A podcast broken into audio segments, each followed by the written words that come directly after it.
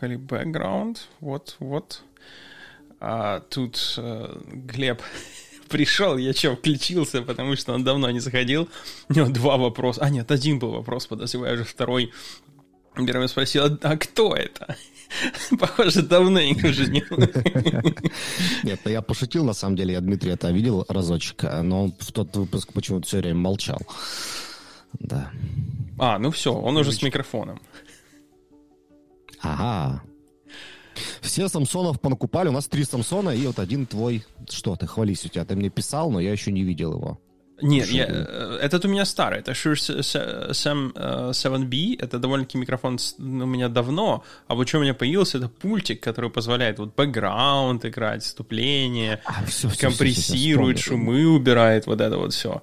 И это а... сказка прям, вот выкладываю без постобработки сразу в продакшн. Ну, как вот и софт пишем, в принципе. Наш класс, вот. класс, да. класс, класс.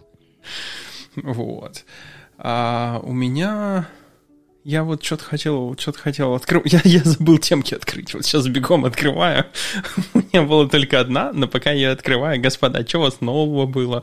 Что-нибудь расскажите, пока я тему открываю. И тишина. У меня только околоигровые новости пока Давай, что. давай, давай. Самое шано. Ну, так, наконец, Sony показала свои приставки. То есть Microsoft показал, Sony показал. То есть Битва началась за консюмеров. В целом, э, у Sony ничего особо там неожиданного, все, что и ждали, такой апгрейд с того, что было, с SSD. И единственное, что у них, они в этот раз выпустили сразу две приставки, одна с диском, другая без. И без диска стоит 400 долларов, с диском 500. Вот. Эм, и интересно, что я получил от Best Buy email, мол, приордеры открыты. То есть я вот мне пришла нотификация, я открываю email, жму ссылку, перехожу на Best Buy, и там уже сказано, приордеры уже закончились. И это не только Best Buy, везде, там, буквально следующий день Sony там извинилась, сказала, мы еще отсыпем приордеров. Ну, интересно, что такой демант. И интересно, что они как-то не подготовились к этому. Да, я сам, от самого PlayStation, от Sony получил как-то приглашение зарегистрироваться в очередь на приордер. Q для Q для PlayStation. И когда я открыл, он говорит, все, все, все, опоздал. Ну, в общем, да. Видна рука майнеров, которые опять все попризаказывали. А так и есть. Я сегодня уже на eBay видел по 700, по 900 долларов продают. Но у меня есть подозрение, что такие цены это в основном они не на конечного потребителя, а на каких-нибудь журналистов, которым надо будет в первый день уже обзор писать, и они будут готовы выложить там большие суммы. Ну да, я не думаю, что, честно говоря, там даже сравнить, я не говорю уже при 1390, а с 1380 последней карточкой, ну, если уж брать для майнинга, вряд ли я бы брал радионы, которые стоят в PlayStation. А, я вот сейчас себя чувствую, как 7 лет назад в теории Большого Взрыва был эпизод, где Шелтон выбирал между Xbox новым и PlayStation. И вот я сейчас себя ощущаю ровно в той ситуации. И, честно говоря, я бы не глядя взял PlayStation 5, если бы не одна вещь, если бы не Microsoft Flight Simulator, который обещает для Xbox. Вот если бы не это. А, да, в Xbox вроде бы и железка получше, но вот в текущем Xbox тоже она вроде бы получше, а все сравнения почти всегда в PS PS4 графика лучше, а, как бы, поэтому я не ожидаю ничего другого от Xbox будущего, будет все так же, а, железка лучше, а все хуже. Вот, ну, Microsoft умеет, умеет. Это ничто не делает, у них Windows Vista получается, вот это вот оно. Ну, а полное решение твоей проблемы, просто взять обе. Шелдону ну, тоже предлагали, да. Это какой-то overkill. А есть такой вариант пройти Flight Simulator и больше в него не играть? Или эта игра такая, что вот она будет 5 лет, и 5 лет в нее надо будет играть? Ну, это больше ради экспириенса. И вот э, очень дешевый вариант поддерживает свои скиллы, если ты любишь заниматься пилотированием. Очень дешевый бюджетный вариант реально поддерживает скиллы. Потому что, ну, вот если когда-то оплаешься на лицензию, ну, это... Тебе надо э, хорошо знать чек-лист, допустим, запуска Cessna ну вообще неинтересно его просто так зубрить. Ну вот вообще неинтересно. Да, да, да, я представляю. Ну тогда вариант, конечно, с этим, с прохождением, и прошли и забыли, там взяли в аренду или как-то еще не прокатывать здесь нужно, да, нужно брать. Да, тут нужно брать, да, вот, дайте два. Так ты знаешь, если бы э, у меня был дом, то я бы, наверное, просто собрал геймерский Тренажер. компьютер. Вот, да, да, да, да, да, с геймерский да, компьютер да. и mm-hmm. вот с тренажером.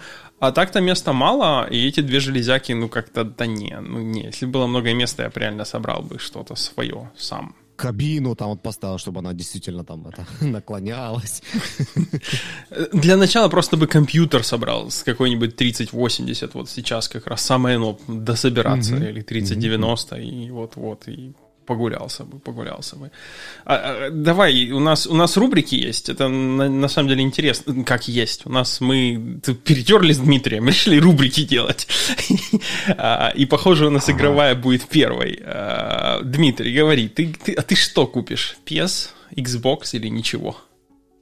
Э, куплю PS. Ну, тут же видишь, что такое дело, на самом деле, приставку люди снова выбирают не потому, что там мощность больше, видеокарта лучше или геймпад удобней. А ты просто спрашиваешь у друзей, вы на чем играете? Они тебе говорят, мы играем на том-то. И ты такой, ну, что поделать.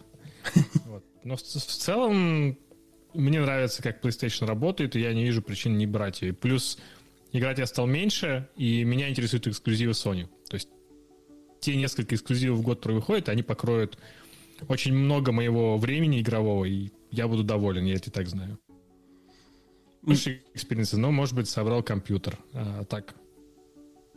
Я вообще не вижу никакого особого смысла. То есть Xbox, там, проще собрать тогда PC.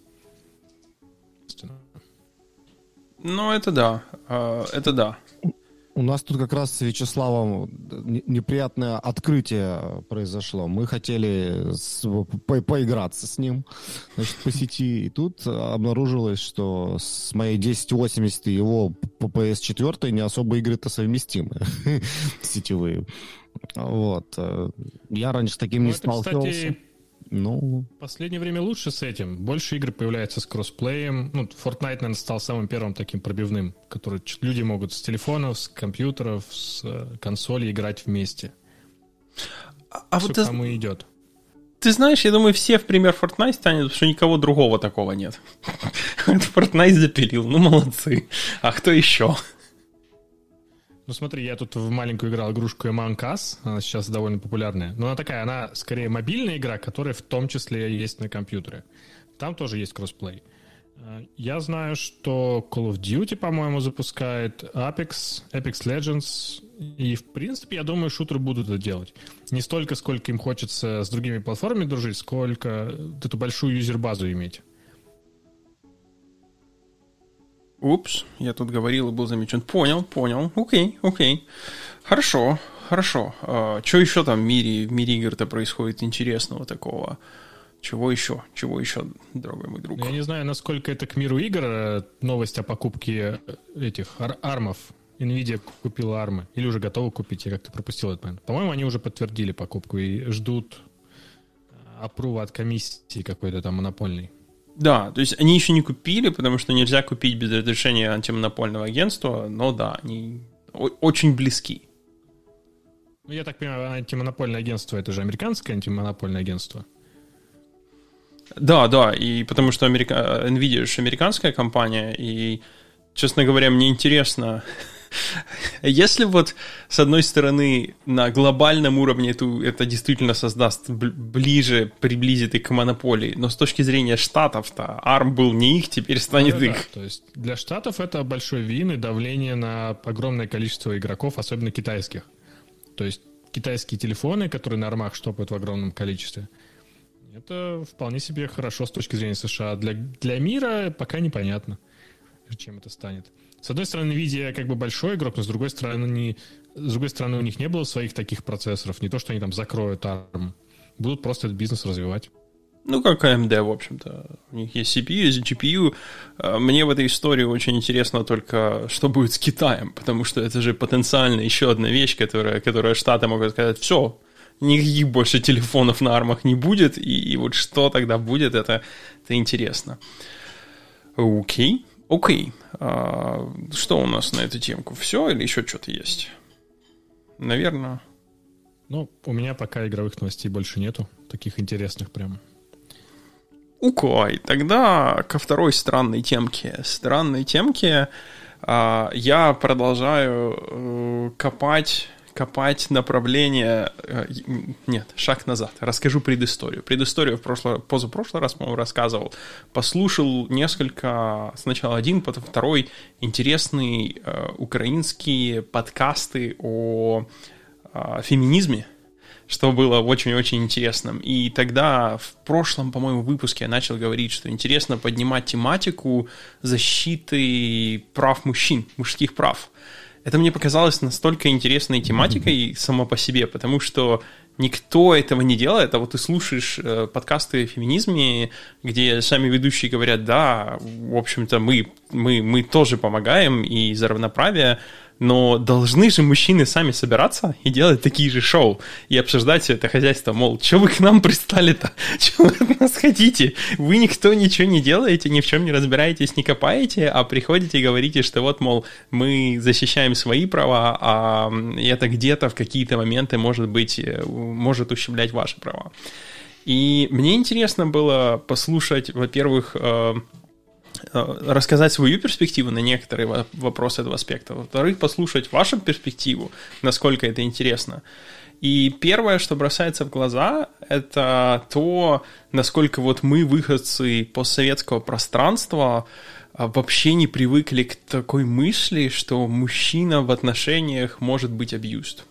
Что вот в принципе есть огромное число э, семей, пар, где а, действительно мужчина выступает как человек, которого абьюзят, но а, мы выращены так, что такого быть не может. Ты, ты, Слушай, ты мужик. А это вот какой-то сексуальный термин, да? Вот ты сейчас. Не, не, нет, абьюз это, ну да, вот хороший, давай установим пример по типу. Если, если к тебе применяют какие-то контрольные паттерны поведения, ты вот не то делаешь, не так делаешь, не там делаешь, и при этом у тебя нет возможности сказать, что ты некомфортен в подобном разговоре, а, это типичный пример абьюза. То есть он не должен быть обязательно физическим. Или какой тебе еще такой пример привести? Если в диалоге тебе говорят, ты меня раздражаешь, или что-то такие вещи. Вот тебе еще один хороший пример потому что нормальный человеческий диалог должен быть «меня раздражает ситуация А», потому что в этом стейтменте проблема во мне, у меня есть раздражительность и проблема именно во мне. Если перенос идет на персону, с которой ты говоришь, кстати, неважно, есть мужчина или женщина, это тоже становится абьюзом. И, но этот абьюз, поскольку он психологический, э, его не то что не репортит, есть целое поколение, которое даже не думает о том, что это абьюз. Но как следствие, ну, чем все, все, например, знают статистику, что мальчики чаще заканчивают жизнь самоубийством, но при этом все как-то закрывают глаза. Ну, окей, вот так. Как бы, ну, что делать? Слушай, ну тут э, еще надо можно говорить о еще конкретных таких фактических абьюзах, да, то есть ну, психологическое это такое очень субъективное, да, там тому, что сказать. Но есть, например, в той же России есть парочка конкретных, да, например, это армия. То есть тебе стало 18, если ты мальчик, а не девочка, то ты на год уходишь в рабство. Вот. Либо ты занимаешься, да, там, в меньшее рабство, это альтернативная служба. Э, например, статистика по разводам и с кем оставляют детей. И в подавляющем большинстве случаев детей оставляют с матерью. Даже невзирая там, на финансовое положение отца и так далее. То есть такие вещи есть. Но просто тут, например, с той же армией решение непонятно какое-то. Начать брать девочек в армию. Ну, как бы мальчикам легче от этого не стало. А почему, собственно, если мы боремся за равные права, это, в общем-то, решение. Да, мальчикам легче от этого не стало, но, э, например, если, у тебя, если стране нужно 10 тысяч призывников, то это означает, что большая часть, большая часть получит возможность не идти туда. А, ну, я не, но, по-моему, я не слышал такого, что в России надо набрать 100 тысяч призывников, например, и всех, кто сверху, не набираются. Набирают всех, кто проходит по здоровью. А, правильно, потому что есть такие интересные нюансы. Э, это, хотя я, я, конечно, не знаю точно за Россию, но подозреваю, что там точно то же самое, что и в Украине, поскольку у нас законодательство в этом плане еще постсоветское осталось, есть куча инструментариев, который позволяет донабирать. То есть теории рассчитывается, сколько, а, сколько в армии будет численность, это численность, соответственно, тому, скольки они могут призвать, а вот этот инструмент до набирания – это, например, офицеры. Если, если человек прошел запас, службу запаса, э, военную кафедру и пошел в запас, это на самом-то деле не гарантирует, что его не призовут. Его все равно могут призвать.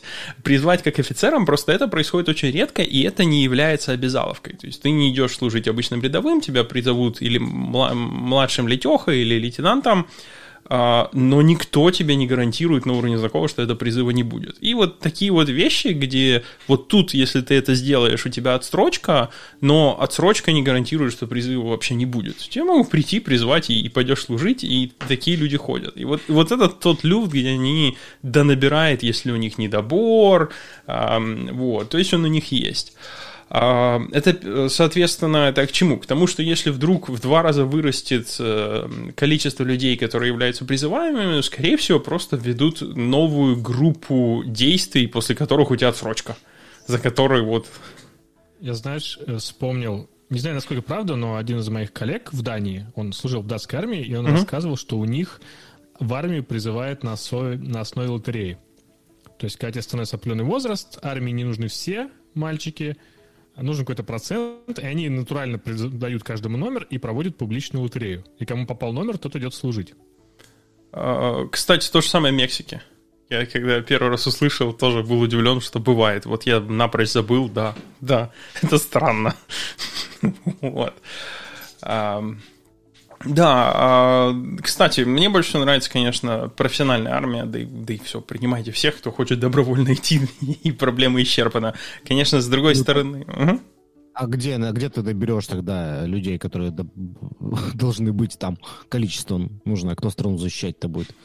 Ну вот в, в Америке профессиональная армия, в части и Европы профессиональная армия. Есть две схемы. Первая схема это, ну, во-первых, плати столько, чтобы люди шли, или давали им бенефиты. И в Штатах армия это один из крупнейших работодателей, куда ты идешь на работу, устраиваешься, получаешь деньги.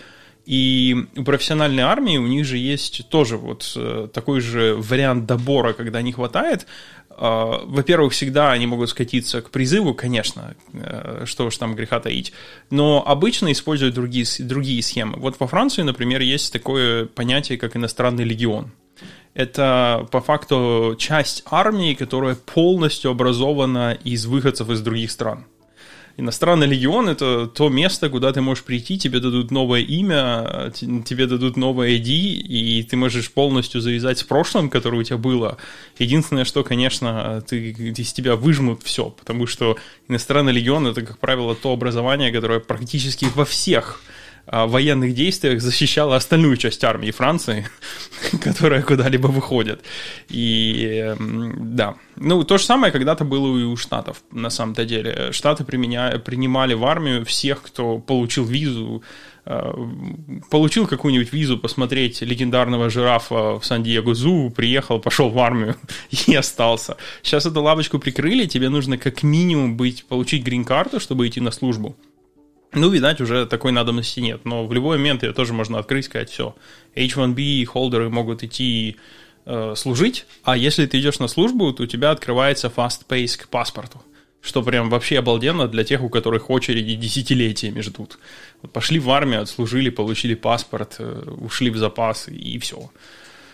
Вот. Вот. Ну, тут у меня две мысли. Первое, это, что, мне кажется, чтобы человек эффективно... Ну, чтобы воспитать эффективного воина, его надо э, воспитывать именно с детства, да, то есть мозги ему править. Чувство патриотизма, чтобы он там где-то на поле боя в итоге переборол свой основной инстинкт выживания, отдал жизнь за родину, ну и вся это вот это вот.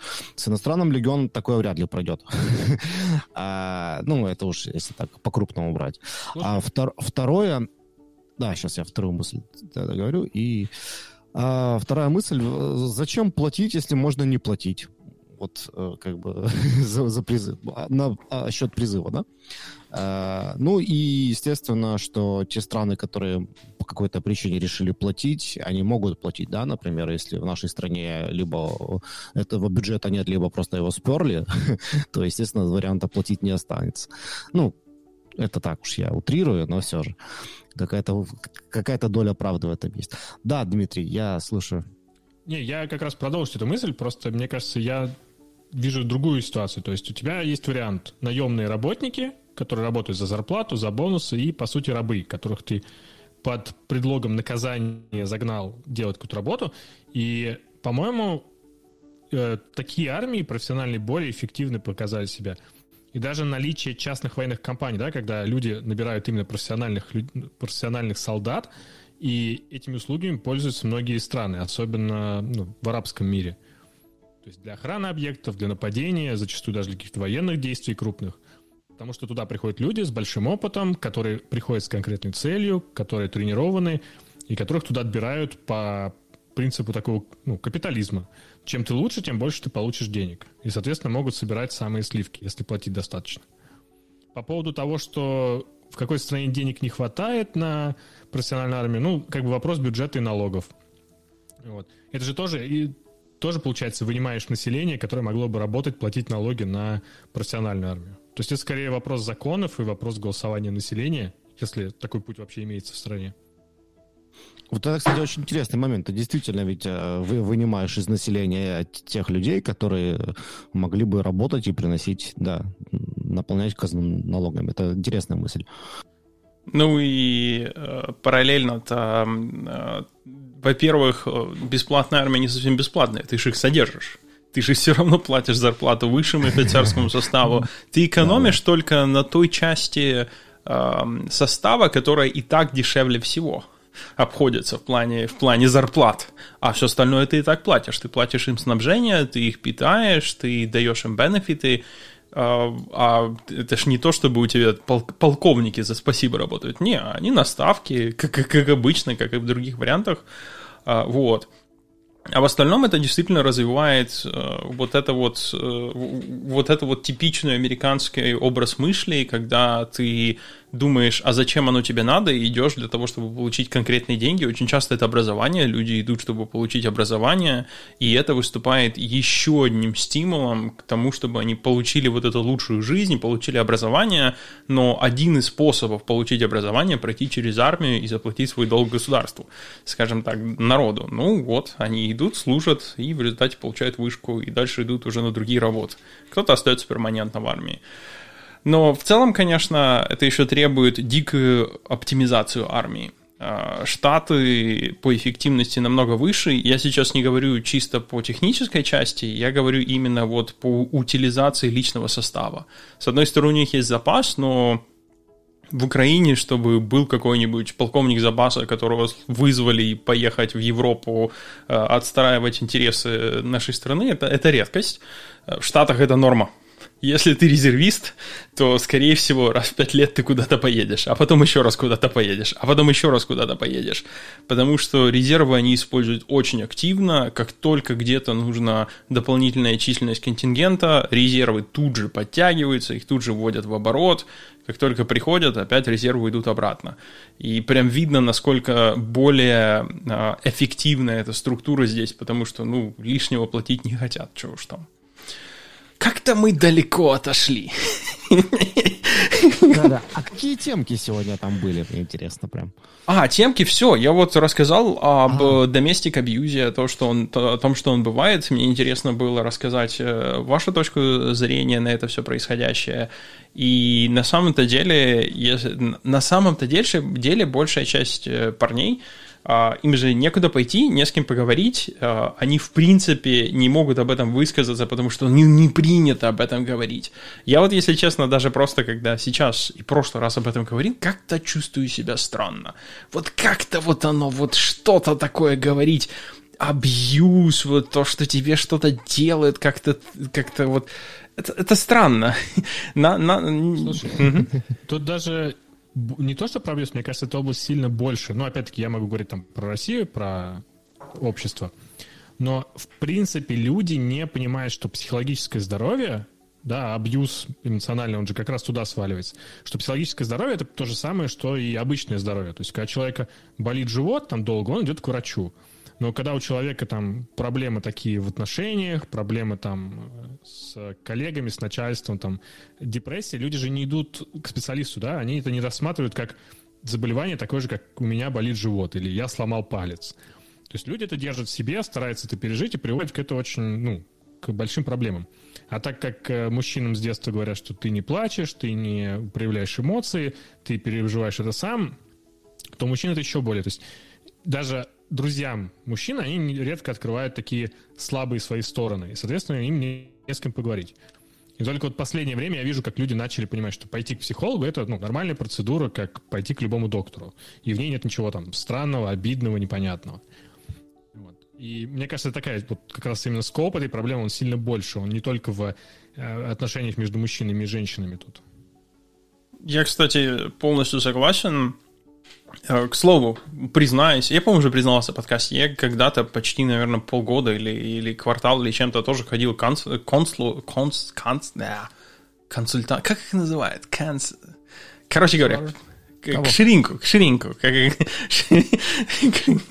А, да, к эм, психологу просто вот потому, что, ну, нервов много на работе было, и пошел, и это было странно в первое время, а потом, вот после того, как ты начинаешь ходить, прям всем говорю, да, вот если стресс, иди, идите, не ждите, берите медстраховку, и эм, кому-то помогает, кому-то меньше, кому-то больше, все зависит от э, многих факторов, ну, наверное, как и с другими болезнями. Есть люди, у которых э, какие-то странные фантомные боли, они годами ходят к докторам, те не знают, что с ними случилось, и потом, может быть, кто-то случайно поставит диагноз. Вот здесь то же самое. Кому-то прям отлично помогает, кому-то нет. А, кому-то нужно пять докторов увидеть, чтобы конкретно нашли подход и лечение. А, но в целом, да, вот. А, если вы ждали сигнала, вашей жизни. Вот он, вот этот подкаст, это ваш сигнал. Идите, ищите, какой, какой из сервисов подкрыт вашей страховкой, идите туда. Вот. Это, кстати, хорошо, когда компания... У меня примерно такой же опыт, то есть у меня компания предоставляет бесплатные занятия с психологами. Причем там большой выбор на каком-то сайте. И я пошел как раз именно не потому, что у меня была какая-то явная проблема, которую я хотел прям вот обсудить, решить, а думаю, а почему бы не сходить? Да, такой, знаешь, это как anal чекап, когда тебя проверяет там uh-huh. терапевт. Также ну, схожу, скажет все хорошо, не буду ходить. В итоге я прошел несколько сеансов и для себя какие-то даже интересные вещи вынес и целом полезные. То есть это такая вещь, которую периодически стоит делать просто. Да, а, прям согласен. И я видел несколько парней, которые тоже, опять же, выходцы после Европы, которые вот, вот ты туда не затянешь. Одного затянули, и у него прям откровенно он говорил депрессии, и в результате затянули, он один раз пришел, больше не приходил. И вот этот внутренний комплекс, он не позволяет человеку открыться. А если ты настолько закрыт, что ты не можешь говорить с э, психологом вообще ни о чем, то, понятное дело, она не будет работать. А хоть и треснет, ты полчаса помолчишь, он тебе таблетку не выпишет. Ну, ну так не работает. Вот. Хорошо. Хорошо. Угу. От квалификации психолога еще, наверное, очень сильно зависит. А, ну, да, но как бы... Как... Сначала таблетка, потом разговор, да? Я бы еще сказал, не то что от квалификации, а очень зависит от того, насколько ты с конкретным человеком, с доктором, находишь общий язык. Ну, потому что, да, да, на той стороне там может быть мужчина, женщина, пожилой, молодой, с разными интересами, и очень важно найти человека, с которым именно комфортно пообщаться. То есть такой как вот раньше было там друг по переписке, да, это такой человек, которого ты видишь только в эти сеансы, вы в жизни с ним не пресекаетесь, но вам интересно и комфортно друг с другом говорить. Ну, особенно человеку, который пришел на консультацию. Вот у меня, например, последние сеансы, они были с пожилой женщиной, живущей в Неваде. И мне было с ней очень приятно. Знаешь, какое, видимо, э, такое этот, отношение там внук-бабушка примерно. И было очень приятно, интересно слушать и рассказывать, и делиться. И это хорошо работает. Хотя я знаю ситуации, когда люди приходили к психологу и после занятия понимали, что им просто не нравится человек, они не могут ну, перед ним открыться, ему что-то рассказать личное. Да, mm-hmm. мне, мне как-то тоже везло, не было таких конкретных ситуаций, но в силу того, насколько пикантные вещи обсуждаются, это ну, легко себе представить, что ты приходишь, нет, без бутылки, нет, никак, дайте мне другого психолога. Вы, вы помните клан Сопрано? Я, кажется, там в самом первом сезоне было, что главный герой ходил к психологу, к женщине, и всем своим, он мафиози был, и всем своим подельникам рассказывал, что он к ней ходит, потому что она его сексуально привлекает, и он к ней за сексом ходит. Потому что если бы они решили, что у него кукуха поехала, его бы быстро сместили оттуда. А, это еще, да, это вспомнилось. А, два обалденных фильма анализ this and анализ that. Анализируй это, анализируй то, про тоже э, одного из мафиози, который, который начал общаться с психологом, и куда это все пошло, куда это все вывело. Э, довольно-таки интересные фильмы. Они довольно-таки давно их смотрел, я уже не помню детали, но помню, что мне понравилось. Да, и две части сделали. В те времена, когда этот фильм был снят, просто так вторую части еще не делали, как сейчас. Окей. Okay. Э, все. Это все, что у меня есть на самом деле по этой темке сказать. Э, у меня буквально еще что-то такое было, быстренько рассказать, поделиться. И вот почему-то, когда мне надо, у меня не работают нотки. Мои записи не открываются. Ненавижу Асану. К чертям ее. Она еще жива. Я помню одно время она прям хорошо выезжала на перформансе по сравнению с жирой. Ей прям много людей пользовалось. Вот мы сейчас ей пользуемся коллективно, да. Да. Да. Лучше бы не пользовались, но пользуемся, да. Я начал э, для себя открывать новый язык. Новый язык, а именно GoLang. Я на нем периодически писал но вот сейчас вплотную занялся, начал пару подпроектов, TLDR частично уже переписан на GoLang. Вот, вот, самое, ну, думаю, где бы, где бы вот поучиться, начал переписывать, и я сейчас в таком состоянии love-hate отношений с этим GoLang, Э, количество what the fuckов на минуту пока что еще велико, пока что еще очень велико. Даже простые вещи писать иногда трудно. Вот пишешь, пишешь, пишешь, потом тебе что-то надо банальное такое, какой-нибудь append в лист сделать, и пошел мануалы читать. То есть совсем еще в зачаточном состоянии, но уже комфортно могу писать э, простые вещи, уже понимая, зачем там каналы, зачем там контексты, что из этого приходит, но пока странно, странно. Слушай, ну он же сильно проще той же Java, да? Ты же на Java писал, и Go, то есть он реально маленький, и мне кажется, этим прям его хорошо изучать. Ему 11 лет уже, между прочим. Кому? Что, что, что? Где, как, а? Языку, языку. Вот Википедия а, мне подсказывает. Ну да, ну он внутри Гугла долго был, и, в общем-то, выстрелил относительно недавно, чего ж там греха таить, и долго его допилили, допиливали. Там много таких сумасшедших вещей, которые только недавно стали более-менее не сумасшедшими. И прям видно, как э, видно, что его делали внутри Гугла, вот это монорепозиторий, вот это вот, вот это там чувствуется это при каждом прикосновении. А, вот. И да, отвечая на комментарии по поводу того, что он простой, он простой, это правда, но он другой. Вот хоть ты тресни, он другой. То есть э, э, ты смотришь на эти каналы, ты смотришь, какой бы такой пример привести? Uh, ну, даже син... Да, append. Вот append у них явно append в листе иммутабельный, если я правильно понимаю, потому что а, нет у них, в принципе, такой структуры данных, где бы ты а, вызвал метод добавить, и она бы здесь изменила внутренний стейт. У тебя есть метод append, который возвращает новый лист. Наверное, новый, я не знаю, но судя по тому, что не бывает там list.append, а у тебя есть append, в котором ты первым аргументом передаешь лист, он возвращает еще один лист, вот это вот... Подожди, ты про лист говоришь или про слайс? Э, про слайс, да, лист у них имитабельный. У них, в принципе, есть слайсы, которые изменяют диапазон, есть, есть, э, есть листы. И, может быть, у слайса есть, но надо как-то правильно это вызывать. I don't know. I don't know. Э, а может быть, этот append магический слайс расширяет внутри, возвращает тебе тот же слайс. И я, я пока еще не, не понял. Ну, банально даже не прочитал эту, эту секцию. Или какой бы такой еще пример привести? Ну, все знают, что там есть двоеточие равно. И вот первое время, где нужно ставить равно, где нужно ставить двоеточие равно. И э, двоеточие равно, это если коротко, ты go говоришь э, э, я сейчас создам новую переменную, слева у меня будет новая переменная, возьми тип переменной из того, что справа, и создай переменную слева. Если просто равно, он ожидает, что переменная уже создана, и он тебе даст ошибку, если переменная не существует. А дальше начинается интересный цирк. В Go нету, execu... нету эксепшенов, поэтому э, все возвращают обычно тюплы. В тюплах первое значение это реальный результат твоего метода, а второе значение error. И ты проверяешь, если error не пустой, то вот выкидываешь его. И само собой это приводит к дикой каше, когда у тебя 20 проверок на error, и ты их никак не оптимизируешь, вызываешь метод, проверяешь на error, вызываешь метод, проверяешь на error. Ну и пошло и поехало. И когда ты вызвал метод, у тебя появляется tuple, э, там какой-то variable, запятая error, э, и при первом вызове ты ставишь это двоеточие равно, ты ему говоришь, а давай ты создадишь эти две переменных, возьми тот тип, который возвращает методом, создай переменную error, создай переменную value, а вот когда ты доходишь до второго метода, что там? У тебя value 2, тебе нужна новая переменная, а вот переменную error хотелось бы перезаюзать.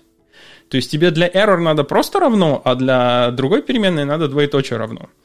И это не сразу очевидно, что он... То есть даже такие простые вещи, где оператор простой, но когда ты хоть чуть-чуть его юзаешь, там уже куча вещей, где тебе надо знать, что написать, потому что он вовсе не очевидно. Оно очевидно в простых кейсах. Я так и не понял, зачем там нужен этот оператор двоеточие равно. То есть какая у него польза, скажем так. Если его убрать, ничего хуже не становится, только лучше. Э, это по факту в других языках объявление переменных тебя заставляет писать вал. Вот ну, вал... По-моему, более, более человечная версия. Согласен. Согласен, да. Причем же самое интересное, там же и вал есть, потому что не всегда ты, когда создаешь переменную, у тебя есть возможность поставить равно, поэтому вал тоже есть. Ну вот на всех других случаях. Ну да, это... Да, чего уж там. Мне интересно, еще более глобальный вопрос. Что заставляет компанию создавать свой язык программирования, чем существующие могут, существующих может не хватить? А, ну, иногда, чтобы людей э, удержать в компании, которые могут создать язык, и почему-то им сейчас хочется создать язык. Вот. Uh, иногда, на самом-то деле, uh, есть такие, когда ты Google, или когда ты Microsoft, или когда ты Facebook, то вот ты смотришь в размахах э, своего проектика, если предположить, что у тебя поменяется performance какой-то вещи на 1%, тебе, скорее всего, до лампочки, вот в принципе, до, до такого бубна. Но если ты Facebook, то уменьшить трафик где-нибудь или э, время билдов э, на 2% это большие бабки. И те requirements, которые тебе надо от языка, они очень часто совершенно номер 120 для любого публичного языка, который пилится. И очень часто, ну да, поэтому, собственно, и создают компании свои инфраструктурные проекты, свои языки, свои поделки, потому что вот эта поделка на 5, 2, 5% лучше в какой-то use case, который есть у этой компании. Когда ты оперируешь на global scale экзобайтами данных, то эти 1-5% это большие деньги. Ну вот. Я понял, понял, да. Да. Плюс Go еще занял так удачно нишу, которую ну, давно всем хотелось. Нечто, что, что можно скомпилировать, простое, при этом с garbage коллектором. И я даже не знаю, какие там, ну, а Camel как туда подходит, но сказать, что он простой тоже как-то рука не поднимается. А ты знаешь, а вот меня всегда интересовало, а вот зачем это, чтобы компилировался? Вот чтобы что? чтобы где? Это вот... Ну, опять-таки, да, сейчас в мире докера это никому уже не интересно, да, там тот же интерпретированный JavaScript отлично работает. Собрал контейнер, вот тебе артефакт. Но мне кажется, все равно были опять-таки, например, для написания тулзов, да, это, мне кажется, хороший кейс. Ты скачал, тебе не нужен environment, ты можешь использовать тулзу. Кстати, интересный из мира фронтенда апдейт. Во фронтенде там, как обычно, миллионов и тележка различных build тулзов, uh-huh. и популярных есть несколько. Там, ну, наверное, Webpack, может быть, слышали, и там с ним еще, может быть, пятерка таких, которые повсеместно используются. Ну, Webpack, наверное, сейчас самый популярный, потому что он очень мощный, он умеет собрать много и по-разному.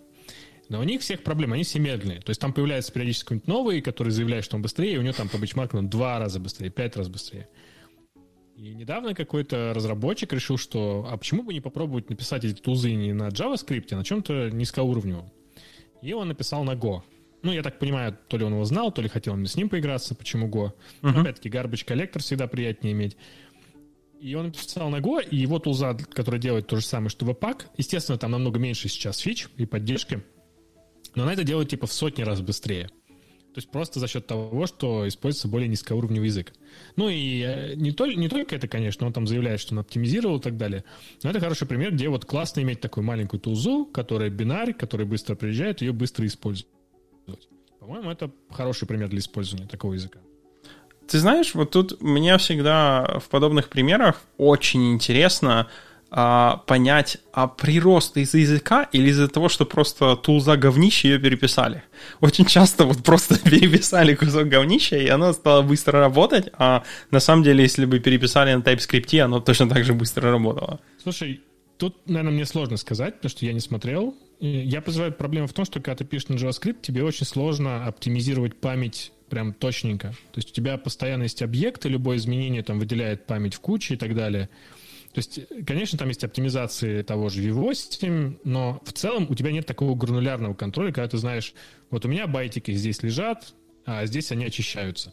И я их могу переиспользовать между этими двумя точками и так далее. Ну да, конечно, можно... Это, это на самом деле очень интересная тема. Мы давно-давно за кухонными разговорами часто заходили вот ровно в подобный, в подобный же холивар, но в холивар скорее а, а лучше ли использовать э, виртуальные машины, языки виртуальных машин или языки э, компилируемые? И э, тут же на самом-то деле а, чаще всего вот эти вот проблемы с Э, со скоростью, они вызваны текущим состоянием виртуальной машины. Потому что э, ничего не запрещает сделать э, такую виртуальную машину, которая, например, будет делать ahead of time компиляцию. Э, что, собственно, взял и сделал Android. У Android даже сейчас полностью ahead of time, то есть ты делаешь компиляцию в intermediate state, но у тебя уже там нет виртуальной машины, он компилирует это все в нативные вещи, и плюс этого хозяйства, в отличие от компилируемого языка, что на новом железе он будет работать быстрее. Тебе не надо перекомпилировать исходный бинарик, у тебя просто ты обновляешь машину, и она делает ahead of time, а, но у тебя в результате проседает время установки, потому что он делает компиляцию ahead of time а, в момент установки первой, понятное дело, это долго. А, посему я к тому, что если вот текущая виртуалка это все не умеет, но это еще не означает, что все так плохо. Надо виртуалку немножко подпилить, и когда-нибудь они научатся делать и компиляцию внутри памяти нормально ahead of time, и в принципе могут даже уделывать э, компилируемые языки. Э, могут уделывать, потому что есть же еще одна прекрасная вещь, есть куча вещей, когда ты при компиляции не знаешь типы данных, не знаешь состояние переменных, но ты их знаешь в рантайме. И виртуальные машины — это те э, сумасшедшие вещи, э, сумасшедшие создания, которые, в общем-то, мало того, что могут компилировать, они могут динамически перекомпилировать. Если они вдруг заметили, что какая-то переменная неизменяемая, они могут взять и покомпилировать часть того кода, где у тебя ифов просто больше не будет, потому что переменная нигде не меняется. И вот по изменению переменной триггерить перекомпиляцию и делать вот такие вот вещи. Это, да, просто к тому, что мне кажется, мы сильно смотрим на текущее состояние индустрии вот в этом, особенно в JavaScript мире. Ну, кстати, в JavaScript это все уже делается, то, что ты говоришь. Ну, не ahead of time, mm-hmm. а как раз перекомпиляция на лету. Я скорее про то, что нет гранулярного контроля, когда ты как программист знаешь, что вот здесь оно должно работать именно так же. И там, например, в JavaScript у тебя нет возможности сказать, окей, а давайте здесь отключим оптимизацию движка, потому что я знаю, а. как оно должно быть. То есть это, конечно, для типа 99% там, кода это не нужно. То есть программисту должна быть очень простая модель написания программ, чтобы бизнес-логика работала, и чтобы была predictable, такое, как сказать, правильно это, предсказуемая производительность. Uh-huh. И в целом то, что оно там 5% 10, оно не влияет. Это вот именно такие, э, такие крайние случаи, когда вот хочется именно какого-то быстрого перформанса. Как в случае с этими билд-тузами. Ну, то есть реальный пример. У меня сейчас проект на JavaScript, которым там даже нет компрессии картинок или каких-нибудь стилей сложных. Это чисто JavaScript, и он занимает, по-моему, порядка 6 минут. То есть production build. Сократить его там до 30 секунд было бы, конечно, приятно. Да, да, согласен. Ладненько, под финал я расскажу э, вот в эту темку э, тоже историю, где вот точно так же виртуальные машины и все эти оптимизации backfired. Э, история довольно-таки старая, и она интересная. Э, GVM, э, как все знают, обратно совместимый. Вот старый код берешь, он должен работать. И отсюда очень много проблем. И в частности, они стараются на уровне сях держать структуры основных типов данных такими же, какими они были в прошлом. Вот как сто лет назад были. И там у них есть, по-моему, Mark, Mark или оп, а ладно, не помню, как там на, на уровне сях, но есть там представление объекта, метаданных об объекте. И э, когда-то, э, n число лет назад, э, ресерчеры, которые занимаются оптимизацией, много, оптимизацией параллельных вычислений в Java, выяснили один обалденный момент. А, в том месте, где стоит синхронизация локи, и где есть вот лог по какому-то объекту, по семафору или по... На самом деле неважно, в Java или не в Java, но почти в 70% случаях, если в программе есть эм, какая-нибудь critical section э, и какая-то борьба за ресурсы, и у вас там стоит э, стоит синхронизация, и внутрь может зайти только один тредик. Так вот, в 70 случаях в критическую секцию заходит только один и тот же тред. Вот один и тот же тред, и никогда туда не зайдет второй. И вот из всех 100% за время жизни программы 30% секций только туда будет ломиться более чем один тред, и действительно эта синхронизация нужна. В результате была применена оптимизация, которая оптимизировала, запоминала первый тред и применяла некоторые хаки, которые ускоряют э, занятие лока этим конкретным тредом. В результате для этих 70% э, critical sections, куда никогда не зайдет никакой другой тред, вот только один метод будет заходить, скорость захода существенно вырастала. И это позитивно сказалось на перформанс. Это было все обалденно, и это все классно работает по сей день, но а, для того, чтобы сделать эту оптимизацию, им нужно было записать указатель на тред указатель на тред, для которого они оптимизируют куда-то в метаданные объекта.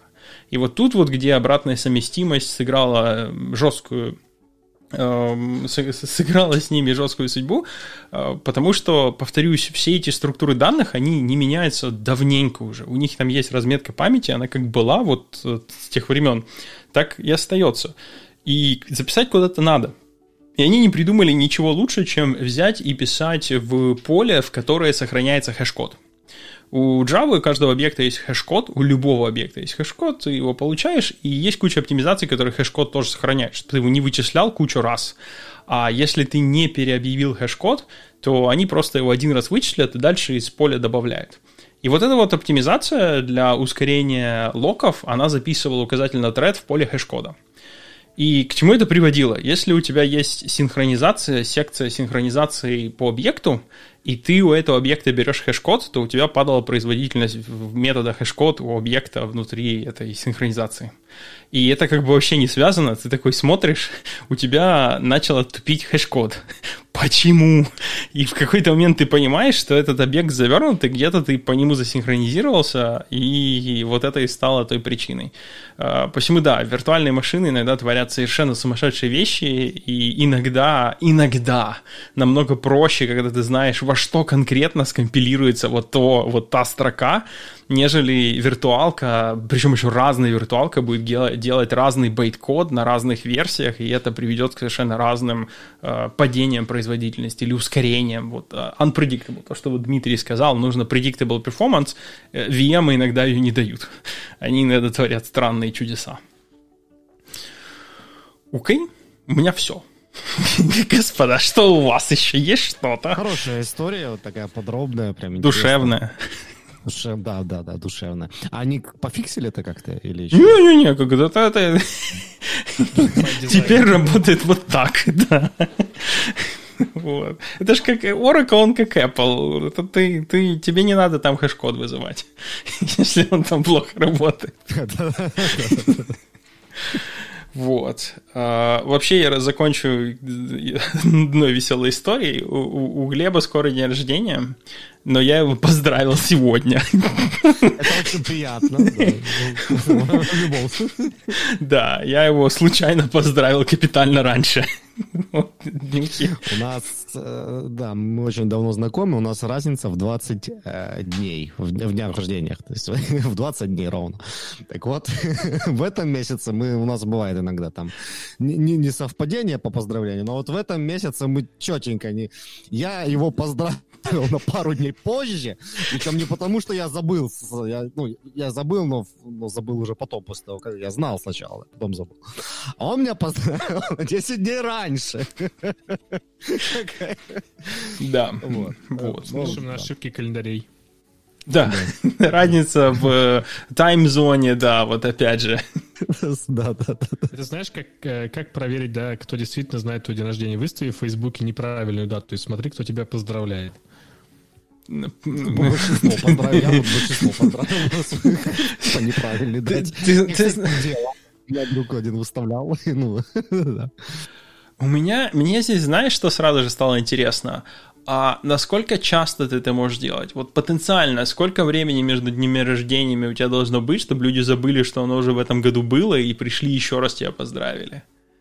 Ну, раз в полгода, наверное, нормально будет. Я, я квартал думал, но думаю, да, ты прав. Раз-два квартала как раз вот самое оно, да. Это, это будет осеннее день рождения, весеннее день рождения.